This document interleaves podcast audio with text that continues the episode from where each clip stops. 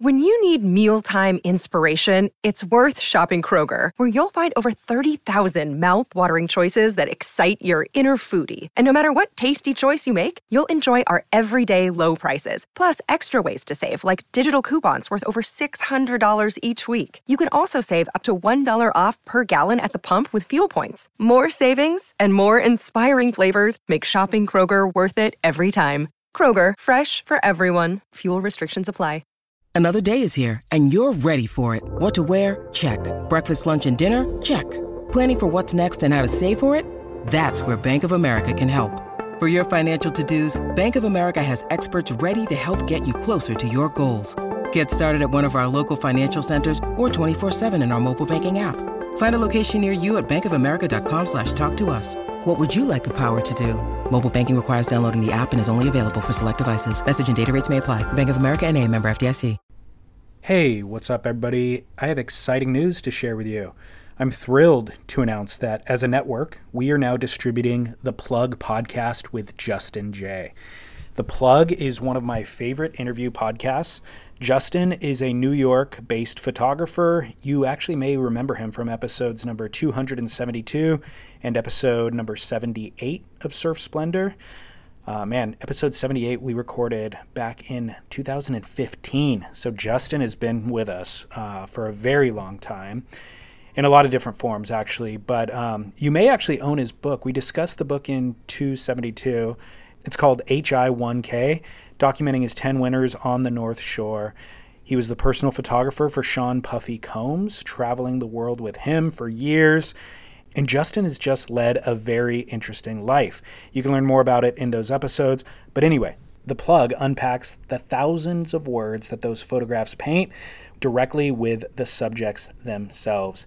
And what's cool about it is that Justin has access to A-listers from everywhere, from the surf world, skate world, fashion, music, celebrity, all of it. So his past episodes include interviews with Tony Hawk, Herbie Fletcher, Paul Rodriguez, Cassie Amador, Evan Mock, Ireland Baldwin, and this week he just published an interview with Pat O'Connell. A year ago, in November, he also interviewed the now recently departed surf photography icon Art Brewer. So, considering Art's recent passing, I wanted to share that episode here on Surf Splendor as a way to introduce you to the Plug podcast, Justin's work, and our new distribution of the show. So, you can find that new Pat O'Connell episode over on the plug. The entire archive is there as well. Just search the plug with Justin Jay on whatever app you're listening to this show in. And then, of course, you can find it all on surfsplendorpodcast.com as well. We also distribute six other shows there Surf Splendor, Spit with Scott Bass, The Grit with Chas Smith, Hardcore Surf History, Surf Stories by the Florida Surf Film Festival, The Boardroom Show, and then Donald Brink has a show called Swell with My Soul. Everything is free. Feel free to dive deep. Thank you for listening. And without further ado, my name is David Scales for Surf Splendor, and I hope that you enjoy The Plug with Justin Jay, featuring guest Art Brewer. I shot it. I knew there were some good images, but then I put it away and didn't break it back out for 25 years. You give it time, it's going to change. It's going to become more important because digital is the future of lost images. I'm Justin Jay. As a photographer, I've gotten to shoot rock stars, hip hop moguls, world class athletes, and some other truly extraordinary subjects. I'm fascinated by the backstories and life experiences that help shape these compelling people. The right photograph can reveal quite a lot about someone, but some stories can't be told with just a picture. Sometimes you need to sit down, listen, and dig a little deeper. This is The Plug.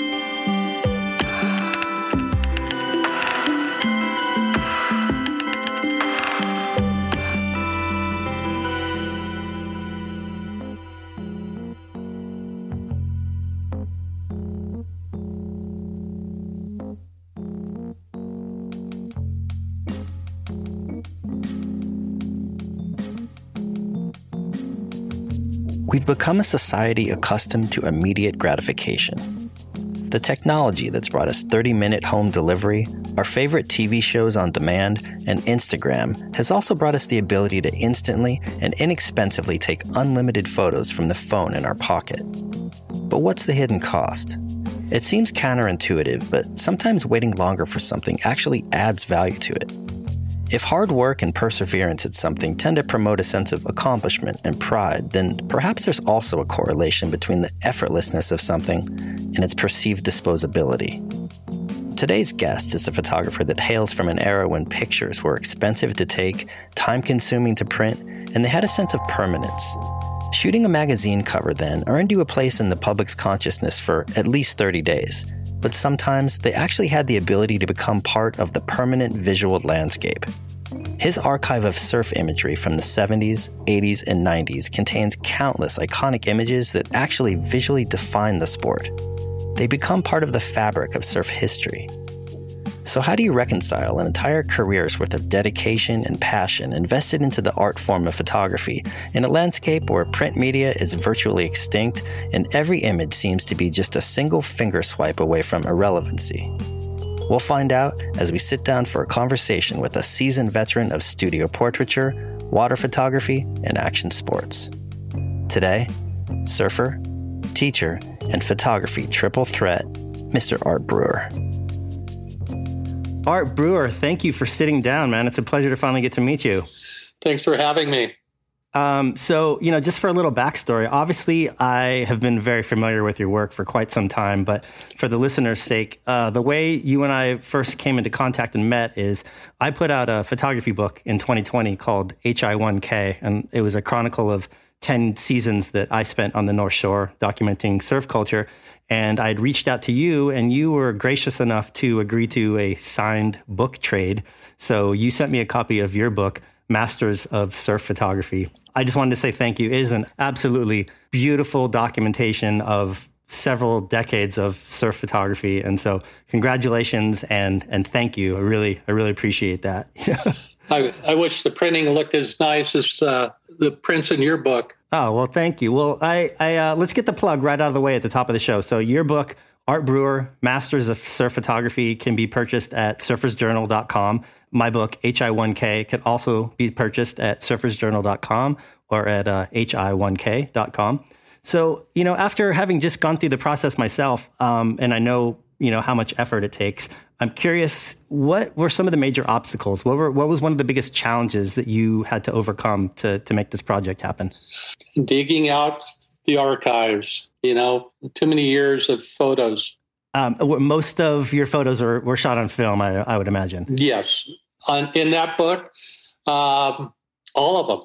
There were no digital images. Wow, and I'm sure that presents uh, its own set of of challenges as well in terms of you know because for me I had ten years worth of photos to go through. You know, although I'd kind of been editing along the way, it's still you know you got to at some point kill some of your children. you know, you can't include right. everything. Um, but once I did that edit, everything was essentially ready to go, at least in terms of starting design. But I mean, it must have been a massive undertaking to to to get all those scans done and to make everything look how how you wanted it to. Yeah, the biggest problem was the s- scanning, and then that was done in Singapore, and then going on and uh, getting the stuff printed in Hong Kong was a whole fiasco. It's like it spent weeks there. You know. Wow. Oh, so you were you were on set. You were on you were on. Yeah, press? I wanted to see what they they were doing, and wow. I went to Singapore on the way into Indonesia, and then looked at what they were doing with the scans and wasn't real satisfied with a lot of stuff. So then I ended up going to Indonesia, hanging out for three weeks, and then flew back into Hong Kong and sat there for a week to watch it print.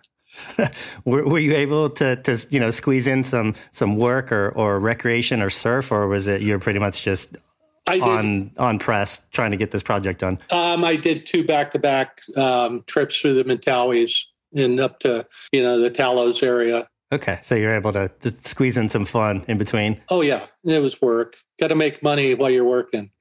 so while you're spending money, yeah.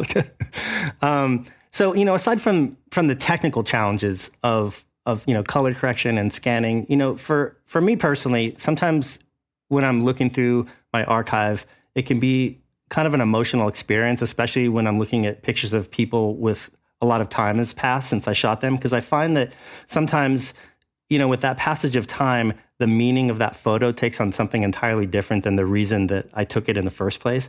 Like, is there a couple images that stand out to you in your book that were really transformative, you know, that they really meant something markedly different when you printed the book than when you took them?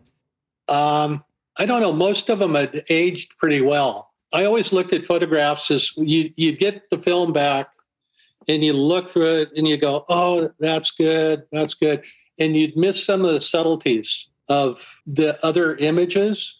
And then when you go back, not right away, but years later, it's like all of a sudden they became ripe is not the, the word for it, but it's something that they've aged properly, you know, and you look at it differently because you've had more time to be away from it.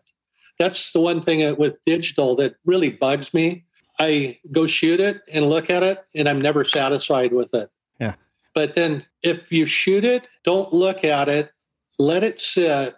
It comes out in a whole different way because it has a different perspective because you've had the time to think when you were editing for the book, did you did you go through just selects or did you really go back to the drawing board and, and, and look at outtakes and, and the frames before and after some of your favorite images? To be honest, I had an assistant that worked with me and he did the basic pull. And he'd worked for me about 12 years and he had a really good viewpoint of what I'd shot. And from there, I went and I picked out the ones I liked out of those groups and then, uh, you know, then I went and talked with Pezman, and Pezman, we, you know, printed some out and laid them up and started moving stuff around on the floor. The reason I ask is, I mean, like with me personally, you know, sometimes the meaning and the gravity of what the pictures become are sometimes outside of your intent of what I took it for. Like, for instance, I have a picture in the book of of Sion Milosky, and he's looking at the back of uh, Aaron Checkwood, who is the photo editor mm-hmm. at, at Transworld Surf, looking at the back of Aaron's camera at a picture that he just took. And, you know, graphically, it's not the most amazing photo. I mean, I, I don't want to say it's a throwaway, but, you know, with the passage of time, Sion you know, he he died right. 60 days after that photo was taken. And the image that he was looking at on the back of that camera ended up being the cover of Transworld. So, I mean, it kind of had this whole other life beyond what I originally took it for. And that's what, you know, I was wondering, are there any images of people that passed away or that kind of personal narratives of the individual subject has changed since you took it that kind of made it take on a whole new life? Um, you know, just off the top of my head, it's funny, the bunker stuff you know, I shot it. I knew there were some good images, but then I put it away and didn't break it back out for 25 years. Wow. I mean, little pieces. So, for the backstory for the listeners, because I think this is this is something I really want to get into because this is such an amazing book that you put together. Um, Bunker Spreckels, you should definitely look him up if you're not familiar. But the gist of it, he was a surfer um, but he was heir to the Spreckels sugar fortune, and his his stepfather was Clark Gable. And when he came of age, he inherited a lot of money, and he basically took that money and spent it on surfing and fur coats and cars and drugs and guns and traveling, and then eventually passed away in his late twenties. Um, so it was a very compelling figure, and you spent a lot of time traveling with him, South Africa and and, and all over the world three months. Wow. you know, and uh, we definitely had our battles on that trip. And that everybody, it's really strange because everybody thinks that he inherited millions of dollars, but his father on the Spreckel side had basically squandered all the money. I think when he turned 21, he got a lump sum and it wasn't really that much. It wasn't like millions of dollars like everybody says. I mean, you don't have to say a number, but are you aware of the actual number or was it just kind of myth? No, I never have been. Yeah. Yeah. And when I went with him on that trip, I, his mother talked to me and told me to be careful, you know? And so we had a contract drawn up. Basically, it said that if I quit, I had to pay my own way back and if he fired me, I went back carte blanche, you know, because everything was first class. So it was very, you know, strained. I mean, he did try to shoot me at one point in Jeffreys Bay, and uh, uh, Tony Vanden Heuvel tackled me to the ground just before the shot went off. And, you know, it was right there at Faith Surfboards. Thank God I had faith.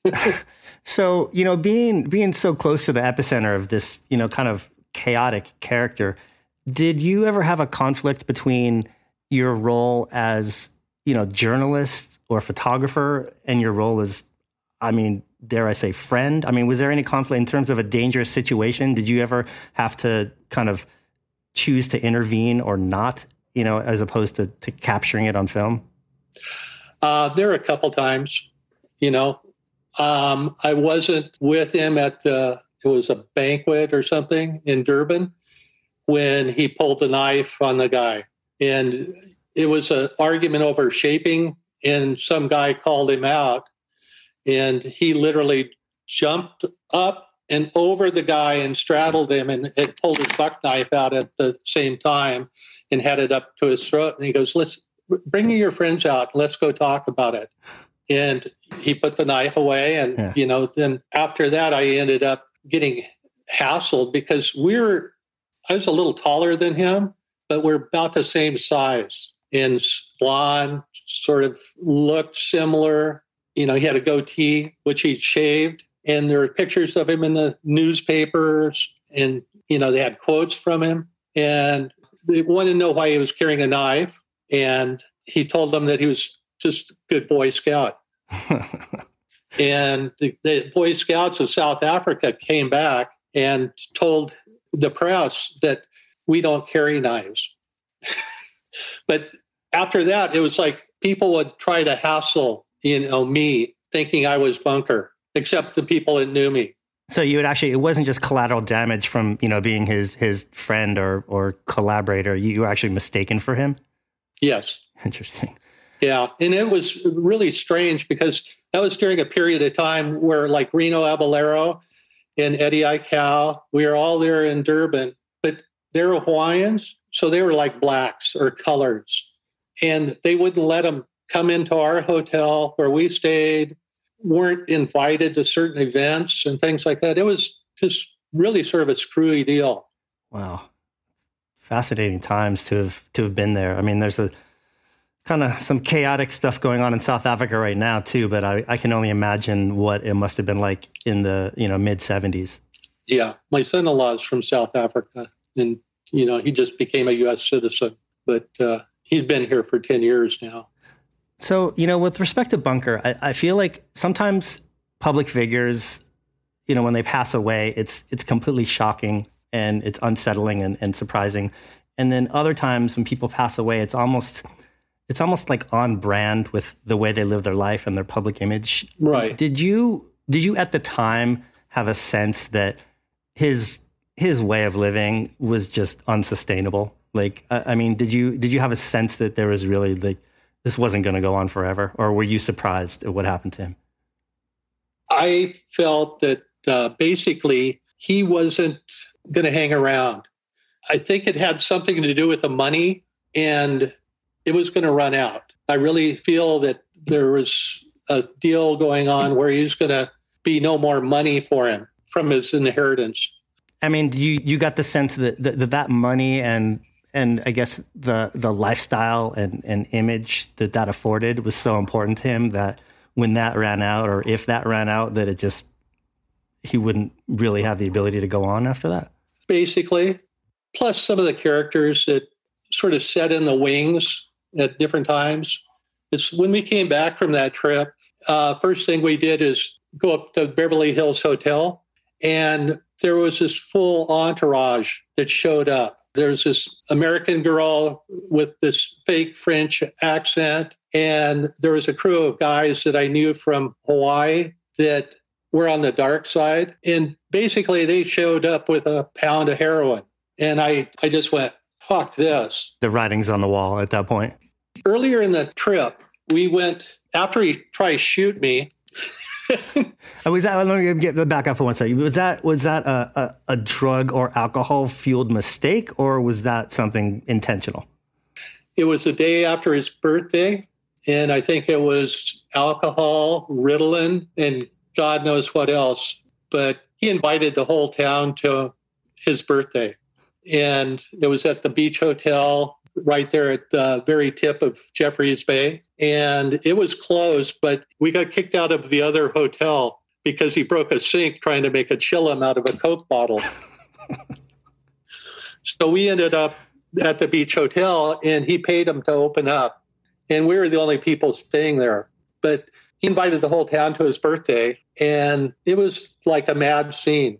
And he got a little violent and pushy with Ellie and pushed her into a plate glass window and the window broke. And, you know, then she ended up going to her room and then escaping out of her room. And one of the farmers from outside of town took over and took her away. And so he went on this mad hunt all night long looking for her. Wow. And he ran, he destroyed two cars, ran uh, this guy from uh, Santa Barbara's VW van off the road. And it was, it was crazy. how, how did people react to him at the time? And was he, was, was he a beloved character or was he a kind of, a difficult person to, to be around. He was actually very smart, very positive, but as once a crowd or a group got together, it was like he was the entertainer or something. And if it took causing chaos, he would do that. So be it. Yeah. I mean, he was, he could be your best friend, but then he could be your worst enemy. Yeah. Uh, let me ask you this: you you spent a lot of time shooting with Andy Irons too. Like, are there are there any parallels between the two in terms of personal demons or recklessness or raw talent? I mean, is there is there a through line there at all? Andy was pure, you know, pure talent. Yeah, pure talent. But you know, he had some issues, and I just happened to get in the middle of one of them. And thank God that Nathan Fletcher and Casey Curtis and myself were there, and Rufo and some of the other guys. And you know, I just came back from dinner and all shit, you know, just broke loose. It was nuts. It could have it could have ended very differently. Oh yeah. Well, it, in the end, it did, which is sad. Yeah. You know, you had your enablers in the end. So, for the, the sake of listeners who don't know, um, Andy Irons eventually did pass away, but um, he yeah. technically died on the trip that you're talking about as well. Yep. Correct? Wow. Yeah. I mean, we spent night outside the hospital on the balcony because they had no waiting room where we were. And it was the only Christian hospital that had oxygen and then, you know, refibs and all that. And I was lucky that I had a friend there that put us in the right direction. Um, well, let's switch gears for a second and lighten it up. Yeah, um, yeah. Sorry. no, it's it's that's what happens in 50 years of surfing. So, I mean, I I've crossed paths with a lot of photographers over the course of my career, and we've had a couple of them on the show. And I found that the ones that I'm always drawn to and compelled to are the ones who they always seem to have this ability to be in the right place at the right time. And we had Glennie Friedman on, for instance, and he yeah. seemed uniquely positioned to be able to document the nascent skate culture in California right. and punk rock culture and even hip hop culture eventually. But if you dig a little deeper, you realize that it's actually not an accident at all. I mean, it takes a lot of passion, it takes a lot of vision and talent, but it also takes a lot of personality skills to be able to insert yourself into these like social scenes and and and be committed to it. And you know, with respect to surfing, there's a lot of very talented water and action photographers. There's yes. a lot of very talented photographers who capture the atmospherics and the culture of surfing. There's a small group of, of photographers who are very talented at traditional studio portraiture, but there's very, very few photographers who have been able to do all of those things as well as you have. And, and my question is, you know, for a sport like surfing that's so well documented, why do you think so few photographers have been able to span genres as effectively as you have? Um, I think it. They look at in one perspective. They don't look at in 3D. You know, they don't look at the overall thing. It's like I looked at so much great surfing over the years and photographed it, and then everybody else wants to photograph it and then you end up with 20 guys on the beach. Now it's probably 50 or 100. Well, because the magazines too, and what you show people. I mean, everybody can look at a surf photo. How about showing these people in a different environment or their environment or where they like to be? Put them in a different place. Show them where they really are. And what it does is sort of breaks down barriers and it, it makes it honest, is really what I feel. And I kept telling the magazine, I go, we got to get away from just all the porn. it's surf porn. You know? Yeah, yeah. yeah. I mean, it's all blue and everything. So how about show something about these people? Share something.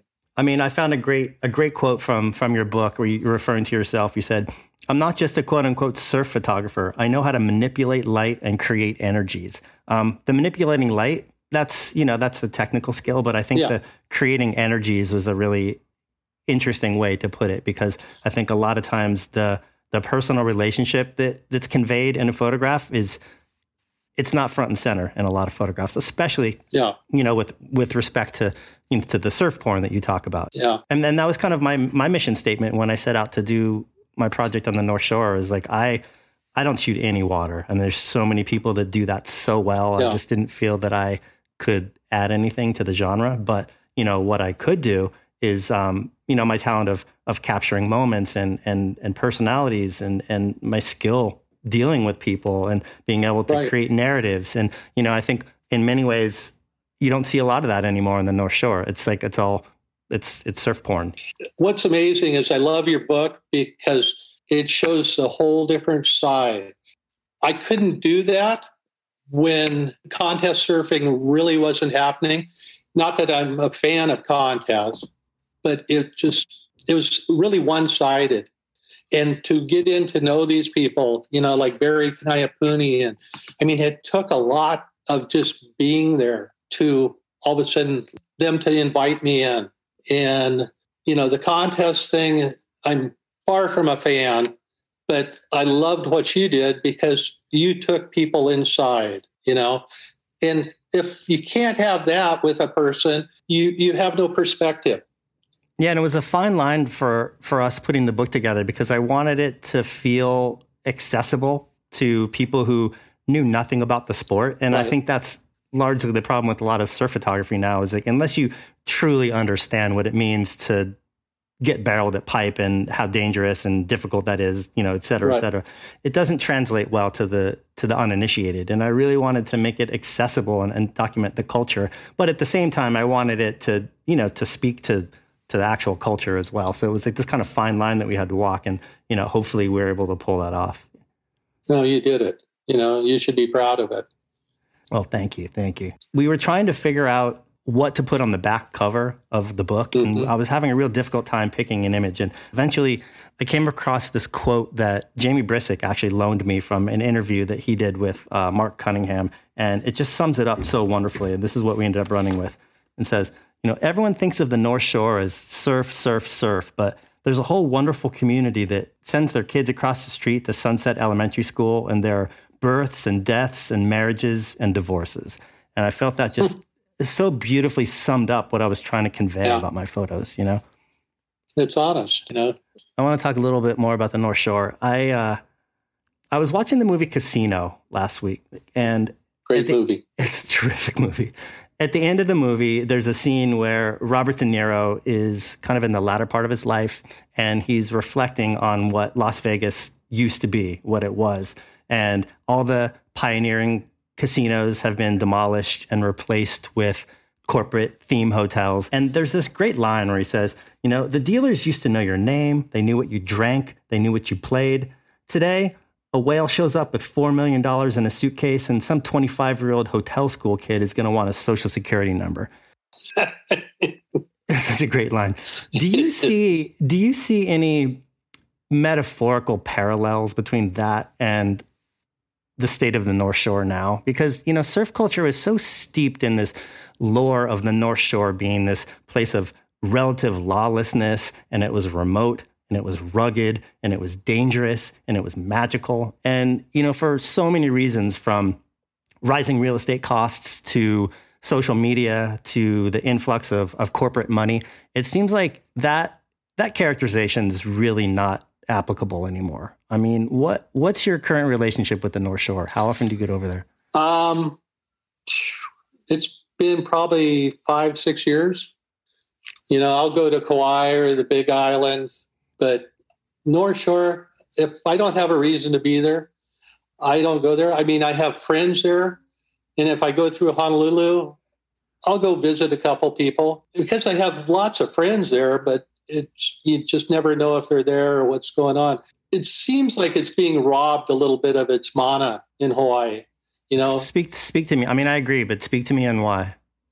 Just it's like California a lot. It's becoming the North Shore is becoming like California. In in California's lost it a long time ago. You know, I live here. I would move in a second if I knew where I'd go. It would either be Big Island or move down to Baja California, you know, to get away from the nonsense.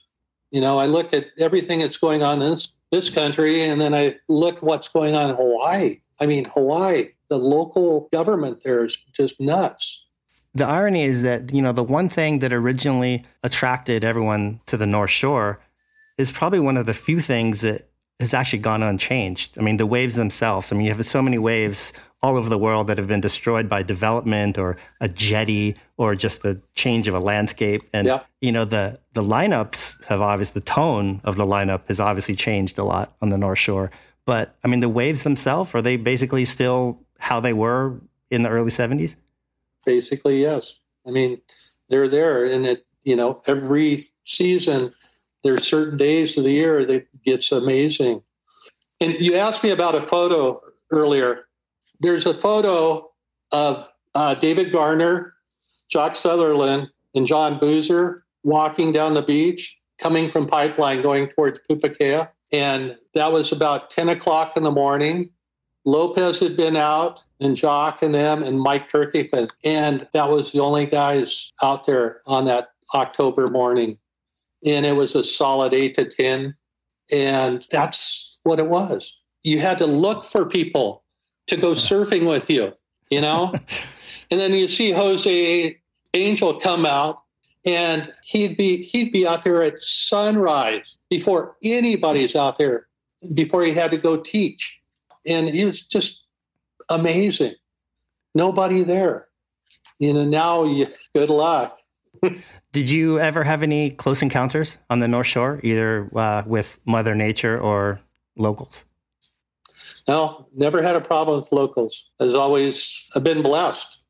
You know, I was good friends with the Surratts, Fast Eddie, you know, Barry, you know, and all the Howleys too. You know, I just sort of slid through. You know, I did almost drown at, down at Jocko's one time I was out with Hornbaker and Aaron Chang, and uh, we went to paddle in this one wave, didn't get in, turned around, and there was a closeout set all the way across to Chun's, and I just got pinned, full tombstone. Wow. Um, so you know, looking back, looking back through your book, one of the things that that stuck out to me the most, besides just all these amazing photographs, is that you know the the context that so many of those photos were were taken in is such a different the power and the place that photography held in public consciousness and in media is so different than it is today. You know, if you if you got a cover of Surfer magazine in the 80s, you knew that it would be relevant not just for the 30 days that it was on the stands, but it would probably become part of this part of the fabric of the visual landscape of the sport. You know, it was going to be a lasting, iconic moment. And, you know, photography just doesn't have that position anymore, it seems like. You know, it's like, it seems that no matter how good the photograph is, it's always just one finger swipe away from becoming completely irrelevant, you know? And so for somebody who's invested so much passion and so much time and such a large part of their life in photography, does that make you nostalgic? Does it make you bitter? I mean, what what's your assessment of the current state of photography as as an art form or as a career? It's become homogenized. It's become cheapened. Um, people always feel that they can get something cheaper, but they can't get what you've already done. You know, and then it's like even digital. You give it time, it's going to change it's going to become more important because, you know, digital is the future of lost images. you'd better have a Faraday cage. Yeah, I mean, you can have a shoebox full of, of negatives that catch on fire, but you know they still have to physically have something happen to them. But right. um, I've been pretty fortunate because I'm I'm I'm pretty uh, regimented in you know my backing up. But uh, yeah, it's so easy to just completely have something not exist anymore. Yeah, that's what we do. You know, I scan all my film as much as I can. Do you do you have any marquee images that really stand out over the course of your career that kind of changed your perspective, or is there a subject that a sitting with a subject that really stands out as just like a highlight career highlight? I think it's all been a highlight. you know, it's like hard to pick one. It's like everybody asks me, who's my favorite surfer? Or who, you know, the favorite I've ever worked with. They're all so great, you know.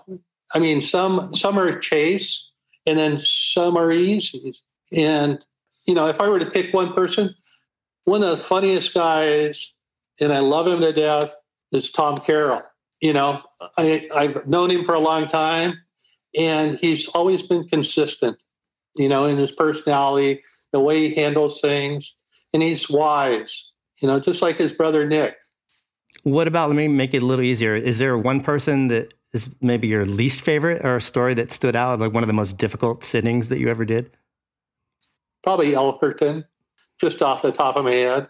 Yeah. Why was he so difficult? Um, I needed to do a portrait of him, and we were supposed to meet up, and it went on for days and days. And so finally, one day, I just went down and sat on the beach because I knew he was down there. I got tipped off by Cunningham, and I just waited for him, and I cornered him. and you know, I sort of told him, I said, if we can get this done, you know, I was going to get nasty with him. and he goes, okay, let's get this done.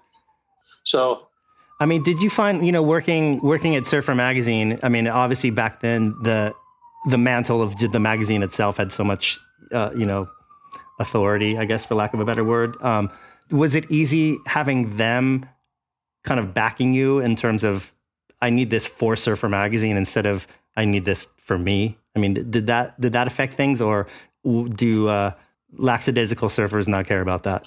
I don't think they care about it, or you know, but not at that point. I mean, some of them did. You know, more of the Australians, you know, Rabbit and all those guys. They were always reaching out, you know, being forward. But Surfing Magazine was really going hard on trying to get those guys and cornering them, on having them on their side. And it came a lot with the whole Quiksilver in the beginning because Quiksilver went with uh, surfing big time with advertising and stuff like that. But other than that, it was like pretty easy. If someone happened to come by the studio or, you know, the magazine, if I saw a moment and they had a little time, I drag them in the studio and just get a couple snapshot, you know, and build off of that. Um, you know, so if we were, you know, to to break down your work into the categories that we talked about, you know, whether it's you know action, kind of lifestyle, atmospherics, or traditional studio portraiture, which one do you gravitate towards at this point in your life? The, is one closest to your heart? I like it all. You know, it's hard to pick. I mean, you take the when you see an opportunity, you take it. Otherwise, you know, you just go with the flow it just seems like, I mean, for me personally, it becomes more difficult as I get older to take the the time and and to have the relevance to be able to be a part of a subculture or any right. culture to invest the time to be able to like shoot it the way that I want to, you know. And then like the last year was the first year I didn't go to the North Shore in about 12 years because of COVID, but the book had already been completed at that point. point and you know, looking into the future, I'm not sure how many more seasons I'll go over there. I kind of put a little postscript on that whole project, and that's a time in my life. You know, do you, do you feel similar about certain things? Um, yeah, because things change, and unless you have a idea that you want to really tackle, it, it's hard to engage. Is the way I look. It's like I wouldn't go to the North Shore to go shoot photos I would go there to visit friends.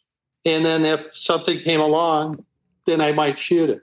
But if I would really want to go shoot photos, like surfing and that type of thing, you put a trip together. And I was always behind that because on the North Shore, you're shooting everything everybody else is, unless you're doing something like you did. And my whole philosophy when I was a photo editor is to not compete with the guys that we had on retainer and let them blossom and do the work. And I'm getting paid as an editor. So I go to the North Shore and I didn't want to do what they were doing because then I'm taking rice out of their rice bowl. You know, that was the whole feeling. Yeah, I mean, I, I kind of felt the same way. I mean, A, I didn't really have the access or the ability to be able to be the guy in the water shooting barrels at pipe, but that wasn't my intent in the first place. And, you know, it's always funny. People would ask me like, oh, what, what equipment did you use or what'd you shoot with? And I was like, that, that's not the secret sauce. You know, the secret sauce for, for that project is my skills, my ability to be able to, you know, be this kind of strange, you know, outsider from New York City that comes from like a hip hop music photography background and go to the North Shore and have people trust me and allow me into their world, you know, and that, that took a lot of time and a lot of trust. And I think that's why, you know, hopefully that shows in the pictures. Yeah. Cameras don't take pictures, photographers do, you know.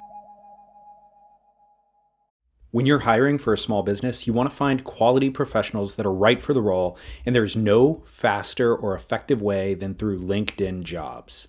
Your time and capital are precious, and there is a powerful resource that can help you focus on what you're good at and integrate people into your team seamlessly to help grow your business. LinkedIn Jobs has created the tools to find the right professionals for your team efficiently and for free. LinkedIn isn't just another job board, Everyone is already on LinkedIn with their resumes and references, and now LinkedIn has designed a hiring platform to connect you with candidates specifically qualified for the job that you post about. More than a billion professionals meticulously organized to connect people by skill set to help us all advance our position. 2.5 million businesses already use LinkedIn for hiring, and 86% of small businesses get a qualified candidate within 24 hours. It's that fast, easy to use, and effective. LinkedIn Jobs can help you write job descriptions, filter the right person to you, and give you the tools to help you interview them like a pro linkedinjobs.com slash surf is where you go to post your job for free yes totally free. That's linkedinjobs.com slash surf to post your job for free. Terms and conditions apply. Looking back, would you have done anything differently if you were able to see the state of photography and the state of the surf industry and where we are today? Would you have made different choices? Oh, I've thought back on this many times about how I have, you know, I never put titles of places where I went. The magazines did. And I never promoted it, you know, as myself, but I look at what the magazines brought on and then the advertising, then professional surfing, and it blows my mind. It's like maybe I shit in my own nest. so you're saying you know, Malibu would still be a secret spot if you hadn't done what you've no, done? not Malibu. other places in the world. It's it's like yeah, yeah. We go shoot photos, and what we do is we put bait out, and shit gathers flies. what do you spend your day working on these days? Mostly, what what do you like to shoot, or what what have you been commissioned to shoot, or what have you been putting your attention on? Not much. Tell you the truth, I've been scanning. I have an Imacon scanner that I've had for 20 years, and trying to scan my work, selling some prints you know, getting back to to the question about you know the state of photography and the state of the industry.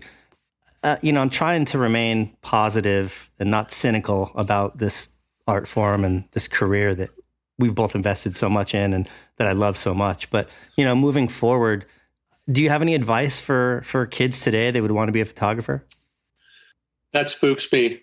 Um, yeah, I teach at Orange Coast College, and it's really hard for me to recommend getting into photography unless you're really obsessed with it.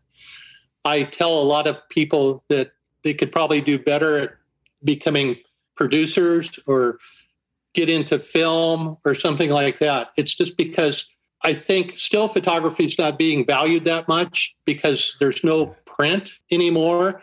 I mean, magazines are gone, books are going quickly, and it's like become a whole new deal. It's like getting paid for photography is like buying Bitcoin in a sense. It just it's it's crazy. It's it doesn't make sense to me, you know, because it, it's lost its value.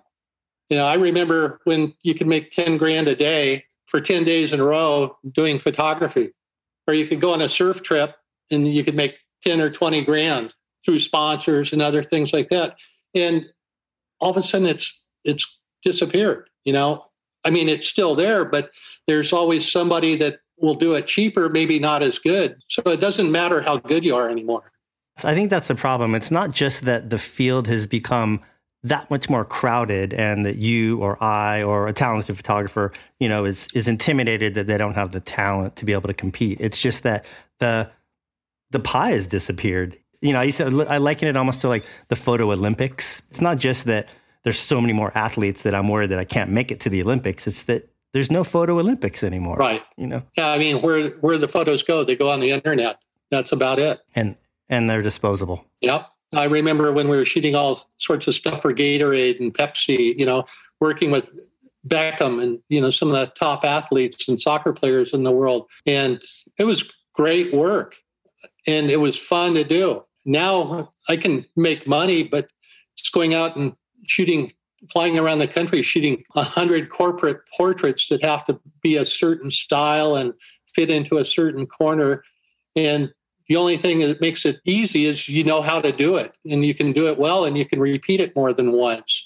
Did you have an agent throughout most of your career? Because it, it seems from from an outside perspective, you've been really good at navigating a lot of different fields. You know, surfing obviously, but I mean, you have a pretty strong commercial background, which uh, there's not a lot of quote unquote surf photographers that really like cross over and were able to do that. Is that a testament to your talent, your tenacity? Did you have somebody in your corner helping you with that? Not initially. I did it all pretty much on my own up until probably 1996, something like that. A group called Gene Gardner and Associates asked me if I wanted to be repped by them. I think they had already had a job that someone was interested in using me. And that sort of started the ball rolling you know, and a lot of the work I all, always picked up on my own. I don't know how it comes. It's sort of osmosis, but I was lucky enough to have people see my work and, you know, hire me and pay me good money. Yeah, no, it's great. You seem like you you you were able to navigate that pretty well. I mean, I've been fortunate to have a career in New York completely outside of surfing until I started that project. But no, you got great work, is why. Thank you, thank you. But at the same time, like you know, I spent a decade trying to reverse engineer where the money is in the surf realm, and I never figured it no. out. well, there never was any, and that's why I was always doing side gigs. You know, Islands Magazine. I wanted to work with them for a long time, and you know, I didn't get picked up by them until late '80s or something like that, or mid '80s, and ended up working for them for over you know 12 years until they were sold and moved to Florida and even worked for them a little there. But, you know, then all of a sudden they started getting the writers to do the photography. But, you know, when I was working with the islands directly, when they were in Santa Barbara, I was able to, you know, meet great writers that worked with National Geographic and like guys like Paul Theroux. And, you know, God, it's just, it's inspiring when you work with creative people that are really good at what they do. So when when Surfer Magazine finally folded, had its final death nail, like um, what is that, a year and a half, two years ago? Were you were you personally affected by that? Did you still have a connection, either no. you know financially or emotionally at that point? That were you you already kind of been gone for so for so long that it didn't affect you? I mean, because that was that was a really that was a really sad day for a lot of people, a lot of photographers, a lot of people in the surf. I thought it was a sad day for photographers, but I sort of watched them driving the car off the cliff, you know, from my perspective. I was disappointed. I felt that they were trying to be, they're trying to follow the trends and they were becoming very wokey in a lot of ways. And people were tired of it. I think people are tired of it now. And the journal exists because it comes out with stuff that's different, you know. And it's it's beautiful, and people respect it, and it's it's worth It's paying creative. for. Is the bottom line? It's creative. It's not one sided or, you know, it doesn't have that narrow perspective that everything else does. Um, well, we always like to end the podcast by giving our guests an opportunity to kind of pay it forward and, and plug something other than one of their projects that they feel, you know, hasn't really gotten the attention that it deserves, whether it's a book or an artist or a movie or a cause. Is there, is there something you want to shout out so that listeners can be aware of? Yeah, there's a guy named Charles Adler. He's no relation to Tom, who Tom's a great friend of mine. Wonderful guy. Yes. He's worked with Quiksilver for years. Um, he's a curator of art shows and things like that. And he's done some fantastic stuff for like Surfrider and Ohana Festival and things like that, uh, putting together amazing photographic and art shows that, uh, God, guy's great. So Does he have anything coming up currently that, that we could shout out? I did a couple donations to Surfrider recently and also to the Ohana Festival, but you know, I had a few shows earlier in the year. I have all sorts of things in the wings, but nothing that's solid yet. You know, working on a book project with surfers doing a 60 years of surfer that it's being done through Rizzoli. Again, we we talk about money and things like that. And here's this big book publisher that has basically no money or doesn't want to pay any money for photography. But you know, if you want to be part of the project, then you, you got to sort of submit. Yeah, I mean, I, I found it's funny. Like even when I when I put my book out, like the only thing less future forward than still photography is a printed book of still photography. So Right. it's an uphill battle, but you know Well- we do it because we love it. They, yeah, and what they say about books, it's the world's most expensive calling card. Yeah, and it, it's Steve Pezman put it when he started publishing the you know the masters of surf photography and stuff like that. It's an evergreen. You know, it's one of those things that doesn't pay you right away, but it'll pay you down the line. Yeah. Well, hopefully that will happen for you because uh, it's a beautiful book. Bravo, congratulations. It's almost out of print right now. I I think it's. Uh, they probably have a few hundred copies left. That's about it. Good. Well, I will. I will cherish my signed copy. And um, when you have some other projects that you want to plug, you're always welcome to back on the podcast. I really appreciate you taking time out. Thank you, Justin. If you're out in California, look me up. Absolutely. You're always welcome. Have a great day. Thanks for listening, and a huge thanks to today's guest for dropping in. If you enjoyed this episode, do us a favor and take a minute to rate, review, follow, or subscribe. This episode of The Plug was executive produced by Ryan Bucci and Peter Buckingham. Theme music by Andrew VanWyngarden and Dan Drohan, with sound design by Brad Worrell at Soundwag. Thanks again, and be sure to tune in for future conversations.